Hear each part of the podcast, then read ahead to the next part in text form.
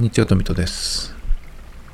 ドラマアクトレスの話をまたしようと思うんですけども、今6話を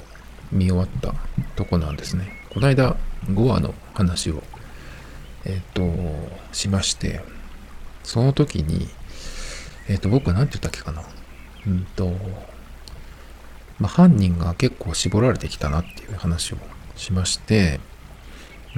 キリの線はなくなった、おそらくないでしょうって。それからストーカーみたいな人ね、男の人、あの人の線もなくなったっていうことで、じゃあ結構絞られてきたなっていう話をしていて、僕的には前回は社長って言いましたけど、プロデューサーですね。事務所のプロデューサー、袴田さんがやってるやつですね。あれとマネージャー、女性のねマネージャー、あの辺が一番怪しいんじゃないかっていう話をしていたところなんですけど、でもこのドラマは結構その犯人候補がそんなに、今の段階でたくさんいないので、そんなに犯人が誰かっていうのを突き止めるのが一番の見どころではないのかなっていう感じがちょっとしてきてはいるんですけど。で、6話はね今見終わって、どうだったかってことなんですけど、振り返っていくとキリが前回監禁されていたんだけど、琴音さんたち、直ともう一人誰だっけ、大園玲さんがやってる人の役名がちょっと僕覚えてないんですけど、その3人でね見事に救出しまして、帰ってくるシーンからあの辺から始まったんですけど、でミッキーっていうね、水田まりさん、ミッキーがいる病院にみんなでね寄っていったんですけど、夜で、あそこでもうミッキーが、今まではうつろな感じでね、出てたんですけど、今回もミッキーは普通になってましたね。だからミッキーが、出てきた時は結構謎の人物感がねあって、ちょっとこの人も怪しいんじゃないかみたいな、そういう撮り方もあって、そういう感じがあったんですけども、完全に普通でしたね。だからもうミッキーはこれで出番終了なのかなってちょっと思っちゃうぐらい、もうこの人はないなっていう感じになってたんですけど、ところでそのね病室のシーンなんですけど、廊下側から映してるシーンがあったんですよ。廊下側っていうか廊下を映してるシーンがあって、何撮り方はってすごい僕気になったんですけど、多分何の意味もないんでしょうけど、廊下を後ろにカメラが引いていくっていう撮り方をしていたんですね。僕は見てるとあれだと誰かの目線みたいに感じちゃうんですよね。だからあそこの病室に向かってきてる誰かがいるっていうような感じに見えてしまうんですけど、それが向かってきてるか、誰かがそこで見張ってるというかね、話を盗み聞きしているというか、そういう風に感じちゃうんですけど、しかもだってあのドラマってずっと青っぽく薄暗い色で撮ってるんで、常に何かが起きそうな雰囲気があるんですよね。それでああいう撮り方っていうのはきっと意味はないと思うんですけど、ああいうのいらないよなって思うんですよね。なんでああいう撮り方をするんだろうなっていう、なんであれ入れたのってちょっと思っちゃうんですけど、それがちょっと気になりましたっていうことで、それから琴音さんともう一人名前わかんないけど、大園玲さんねが琴音さんの家に行くんですよ。送ってくんですよね。ドミナンに行ってそこから直とキリは直の家に行くんですよね。で直の父親、両親いるんですけど、直の父親が芸人のアキラ 100% さんだったんですけどね、今頃僕気づいたんですけど、裸の芸人さんが服着てると誰だかわからないパターンって結構あるなと思うんですけど、小島よしおさんとかは結構顔濃いけど洋服着てるとわかんないかもしれない、一瞬。ハリウッドザコシショウが服着てるのって見たことないけど、でも服着てる時もあるか。黒い T シャツとなんか、なんて言ったらいいのかな、イージーパンツみたいな。ああいう時もありますね。だから、ザコシショウはわかるか。まあ、アキラ 100% は全然わかんなかったですね。あれと思って。それから、あとは、琴音の旦那ね、今回気になったんですけど、琴音さんが帰ってきて、ちっちゃい娘がいるんですけど、娘が、今、寝たところって言って、その旦那さんがね、抱っこしているシーンがあって、で、琴音さんが旦那さんの肩にね、ポンとこう手を置いてありがとうねっていう風に、いうシーンがあったんですけど、なんかあの辺のその旦那の目線というか、表情というか、それがね、あんたこれからもしかしてなんかするのっていうような、ちょっとそういう風に見えてしまったんですけど、表情が。何か不満が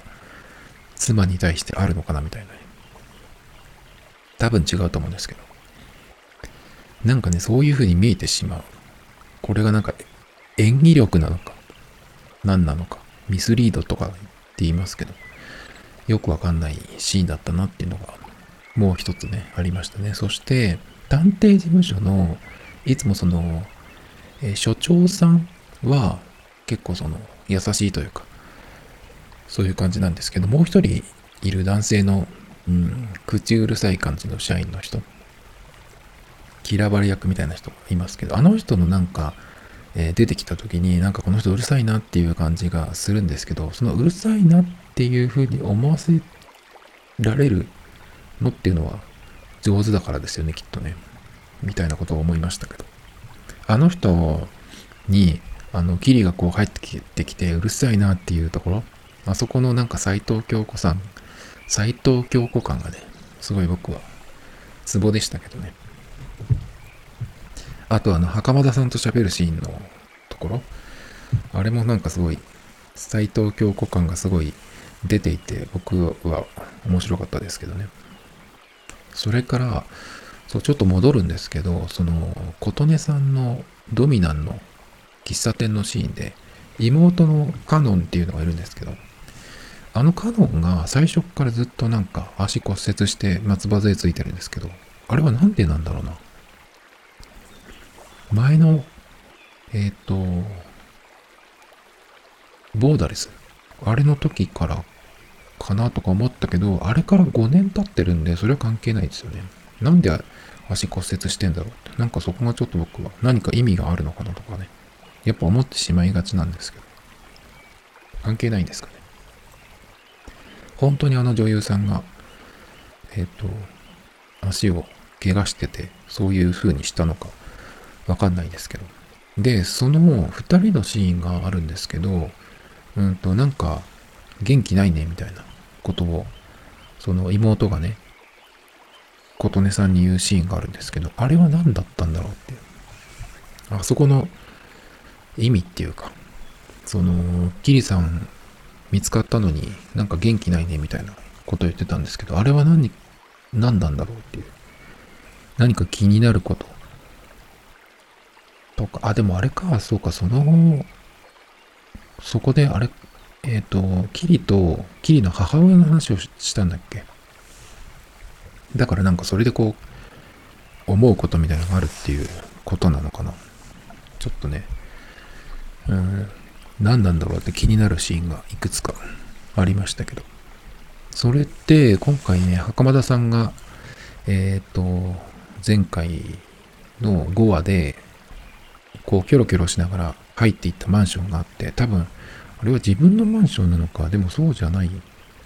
のかな、みたいな感じで。ちょっとそこの話、触れた気がするんですけど、結局ね、銀座のクラブの女のマンションに今、隠れてるっていうことで、そこをね、今回出てきましたけど。で、そのマンションを、聞き出して、キリとナオが行きましたけど、そこのマンションの場所をボスに聞いたっていうふうにキリが言ってたんですけど、ボスって誰だっけな、ちょっとわかんないんだけど、ボスって誰だ、プロデューサーの上っているのかな、ちょっとわかんなくなっちゃったんですけど、ボスって誰なんだろう。キリは、一応その、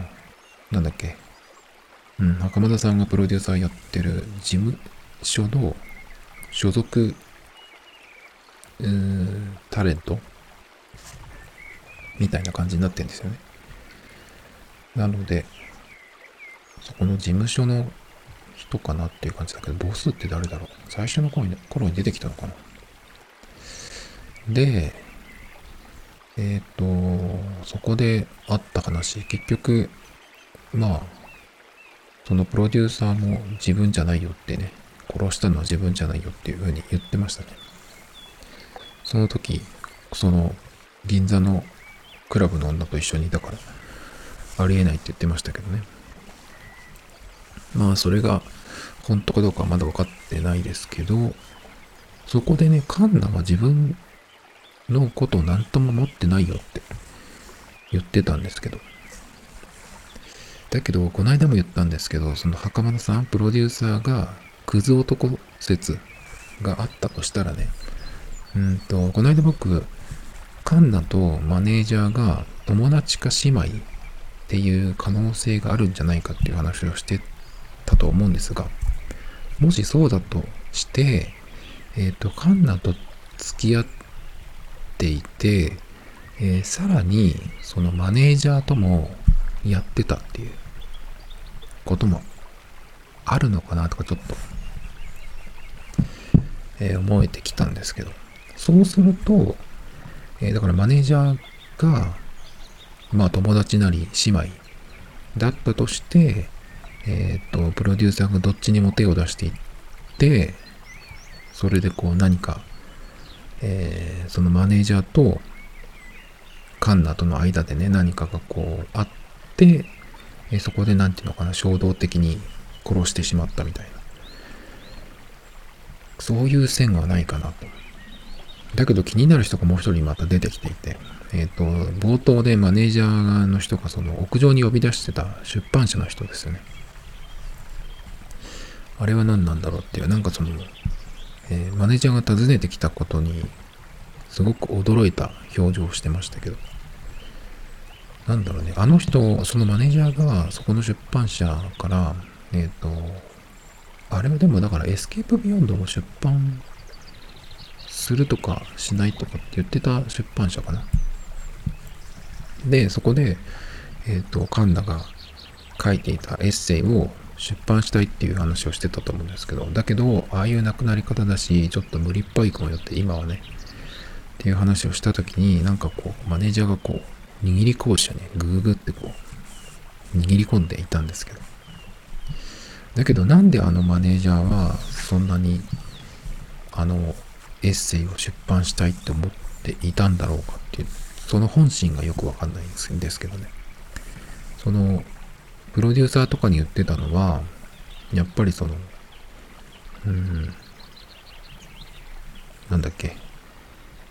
カンナのためにって言ってたんですけど、もう僕的にはそのマネージャーが犯人説で、考えてるので、マネージャーが殺したと仮定したら、なんで、それを出したいのかな、そんなにって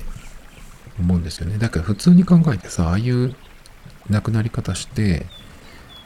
たら、そのエッセイを出すっていうのは、まあ売れるだろうけど、そういう時になんか出したらさ。でもなんか、出版社側としてはちょっと、なんかあまりイメージ良くないから、ちょっと待ちませんかっていうのもわかるんですけどね。だけど、そのマネージャーがそんなに今すぐこう出したいっていうのは、何かこう裏というかね、本心があるのかなっていう気がちょっと僕はしましたけど、そしてキリの母がね、なんかまた出てくるのかなっていう感じがちょっとあったんですけど、それより何よりね、その渡辺満里奈さんがキリの母親役なんですけど、そのね、メイクのね、ノーズシャドウがすごくてね、そこばっか気になっちゃったんですけど。まあそれはいいとして。で、最後に出てきた芸能記者。芸能記者がね、ちょっとこう、キリのとこに来て、なんていうのかな、こう、煽るというかね。あの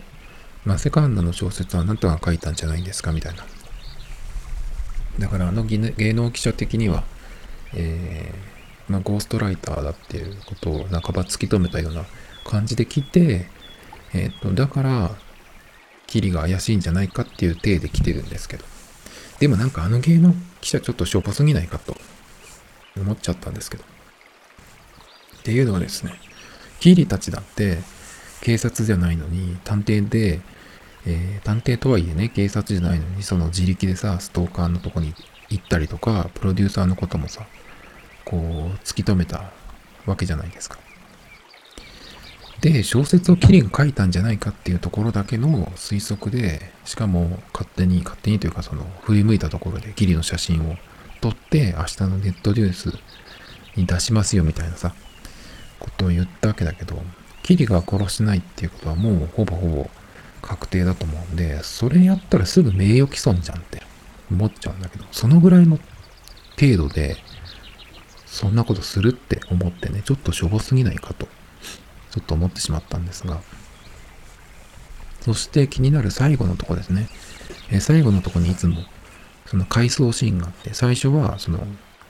子役の子っていうか子供が映る回想シーンみたいなやつなんですけど、今回じゃない前回からそのカンナがね制服を着てるシーンに変わりまして、で今回もカンナが出てくるんですけど、誰かに向かって一緒に東京行こうって言ってなんか手をつないでたシーンがありましたけど、手をつないでたのは女の人でしたね。多分制服だから、やっぱ多分あれがマネージャーなんですよきっと。で、友達なのか姉妹なのかわかんないですけど、やはりねそういう感じになってきましたね。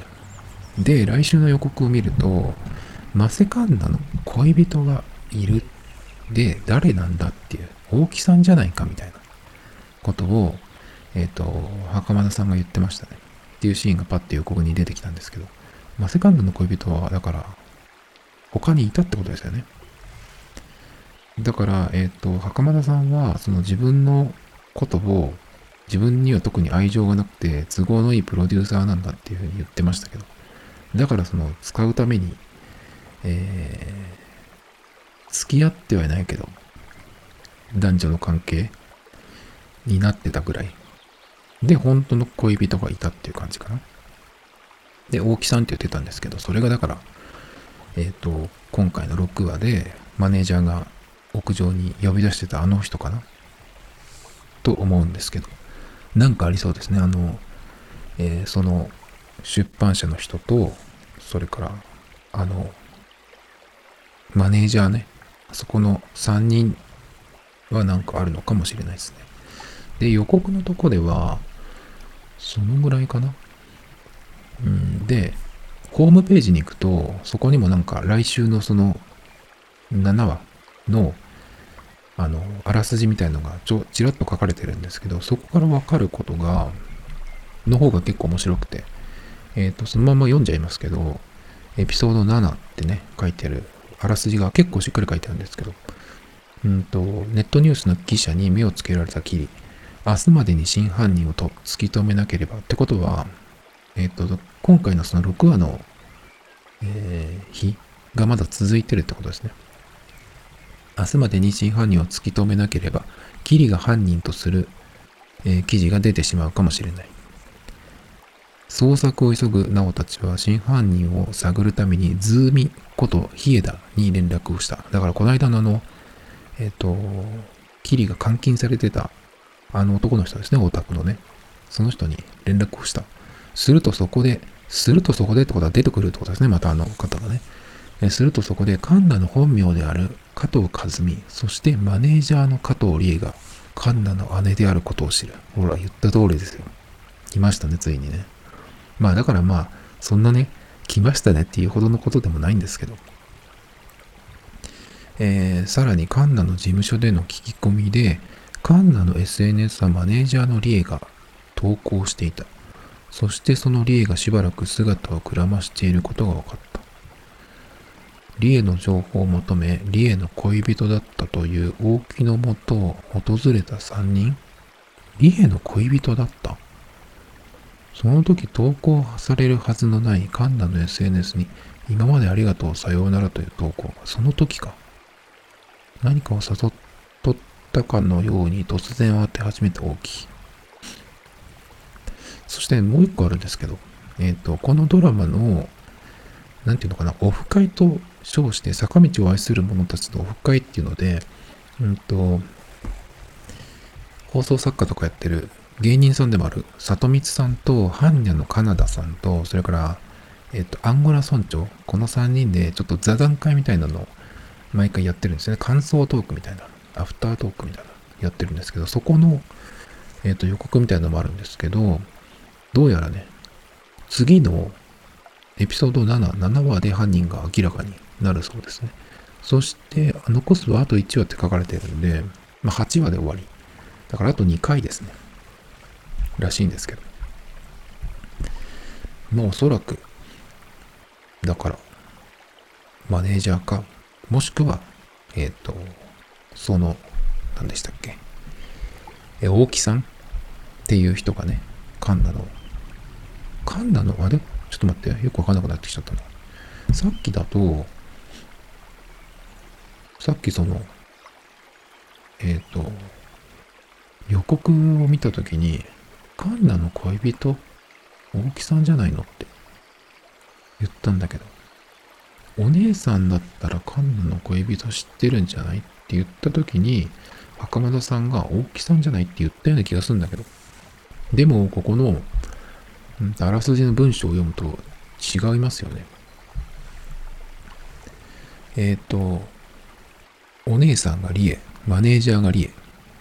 もうお姉さんは確定ですね。お姉さんがマネージャーで、そのマネージャーがリエですね。里に英語の A で多分リエだと思うんですけど、リエの恋人だったという大木の元を訪れたさんに、多分大木さんっていうのは、だからその最初の今回出てきた屋上に呼び出したあの人じゃないかと思うんだけど、もしそうだとすると、なんかすごくよくわかんなくなってくるんですけど、もしそのマネージャーと、出版社の人が元恋人だったとしたら、あの屋上でのやりとりのあの喋り方はすごく他人な感じなんですけど、そんな風になるかな。ちょっとよくわかんなくなってきちゃいましたね、急にね。ということで、何か大体もう見えてきましたけど、あとはだから来週きっとね、そこら辺がわかるんだろうけどね。じゃあ8話はどうなるんだろうってとこなんですけど、なんか1話分使って何かこう描きたいところみたいなのがあるのかな、もしかして。っていう感じで、7話が来週か。今回は6話を見ての話だったんですけど、気になるのはね、来週その犯人が分かりそうっていうのと、またそのこの間キリが監禁捕まってたあの男の人のとこに行くわけですけど、なんかその人のことをちょっとまた考えてたんですけど、あの人がその登場した時、このドラマに登場した時っていうのは、ちょっとなんかいかにもこう危なそうなね、人で、登場がそのあれな感じだったんですけど、今回じゃない、前回か、でいっぱい出てきて、その実はその母親の、看病をしてるみたいなね、あとはキリを監禁してるんだけど、バランスのいいご飯をね、作って出してくれたりとか、お風呂もね、最初はダメだって言ってたけど、入らせてあげたりとかしてね、すごいなんかいい人感になってるかもしれないんですけど、基本的にやっぱやばいよ、あのキャラはね、っていう感じがします。忘れちゃいけないのは、カンナのことを小学校3年だっけぐらいから知っていて、ずっとなんか好きだったとは言ってるけど、ストーカーですよね、ストーカーみたいなもんじゃない？ずっと好きだったとか言ってるけど、で実際のなんかアイドルの人とかもなんかこういう人いるのかなとかちょっと思っちゃいますね。同じ学校とかで近くにいて、なんかそういう人いるんじゃないかなとかちょっと思っちゃいましたけど、あとね、気になるのはね、結構いい車に乗ってたんで、なんかあの人は何をやってるっていう設定なのかなとかね。で、ずっとその好きだったという、カンナだけど、和美か、本名はね、はもう死んじゃったんだけど、もしかしたら、あのタイプなんで、しばらくその、監禁してたキリのことも好きになってるかもしれないですね。いっぱい調べてたりとかして。実家のなんか母親のこととか、言ってないのに言われたりとかしたらビビるじゃんね。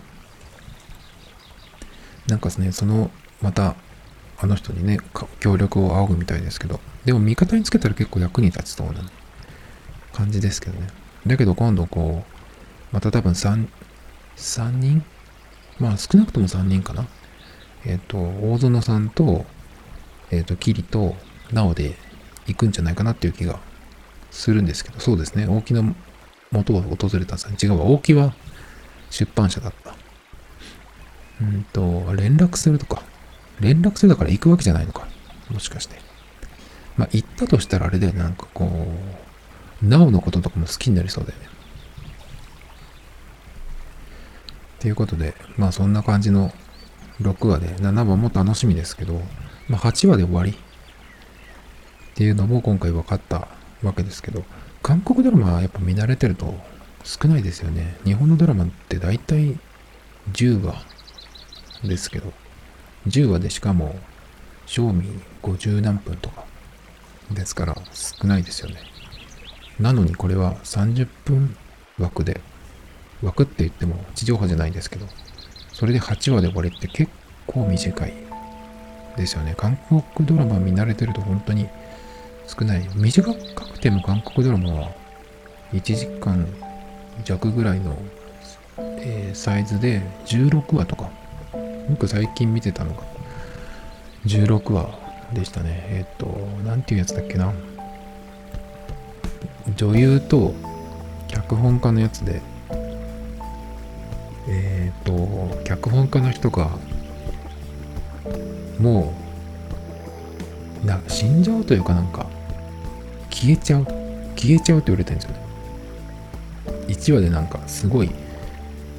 思いっきり車にひかれるんですよね。絶対死んだだろうって思うような当たり方だったんですけど、なんともないんですよ。実はじゃないか。だけどなんかその白い服の男が現れて、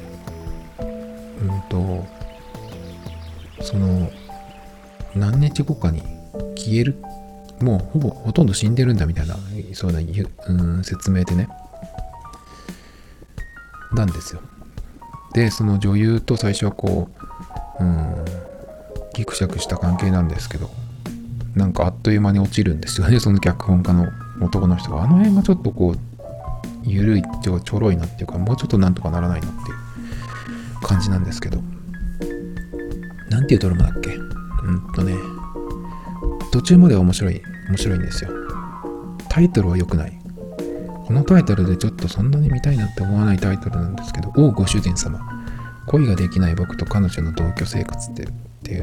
ていう日本語タイトルなんですけど、これで見ようと思うかな。だけど見たら面白くて、何よりね、女優さんが素晴らしく綺麗なんですよ。アフタースクールっていう、なんかグループの人みたいですけど、そのナナさんっていう人で、ナナだけど別に日本人とかじゃなくて、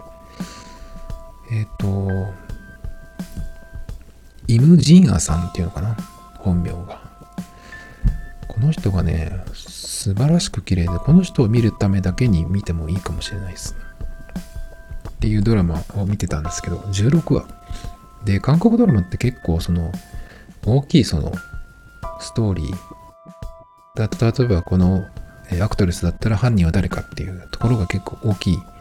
ところなんですけど、韓国ドラマって結構そういう大きい、その、ストーリーの話の筋が2点3点もう1回みたいな感じがあるんですよね。だからもういいわっていうか、もうあとは分かった、見なくてもってなるぐらいのボリュームなんですよね。だからその今見てるって言った韓国ドラマも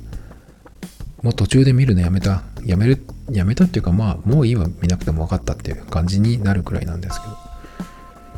キム秘書とかもそうですね、僕途中でもういいかってやめてるし、あとはなんだっけな、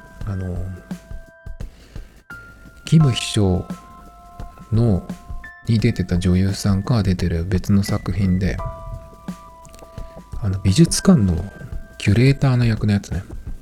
あれももうなんかあれがなんかまだ半分ぐらい見て、あとあらすじとか見て、まあ別にいいかってなってるぐらいなんですけど、だからそのぐらいの余裕があるんですよね、韓国ドラマってね。長いのがいいか悪いかとかっていう、じゃないんですけど、でもそれに比べるとちょっとやはり日本のドラマっていうのは短すぎるし、短い時間の中にやたら詰め込むと、後で結局あれの伏線は何だったのみたいなのが回収されないまま終わったりとかね、ちょっとそういうのがなんか雑な感じがしてもったいないなといつも思います。 Tomito Times Podcast This program was broadcasted from Spotify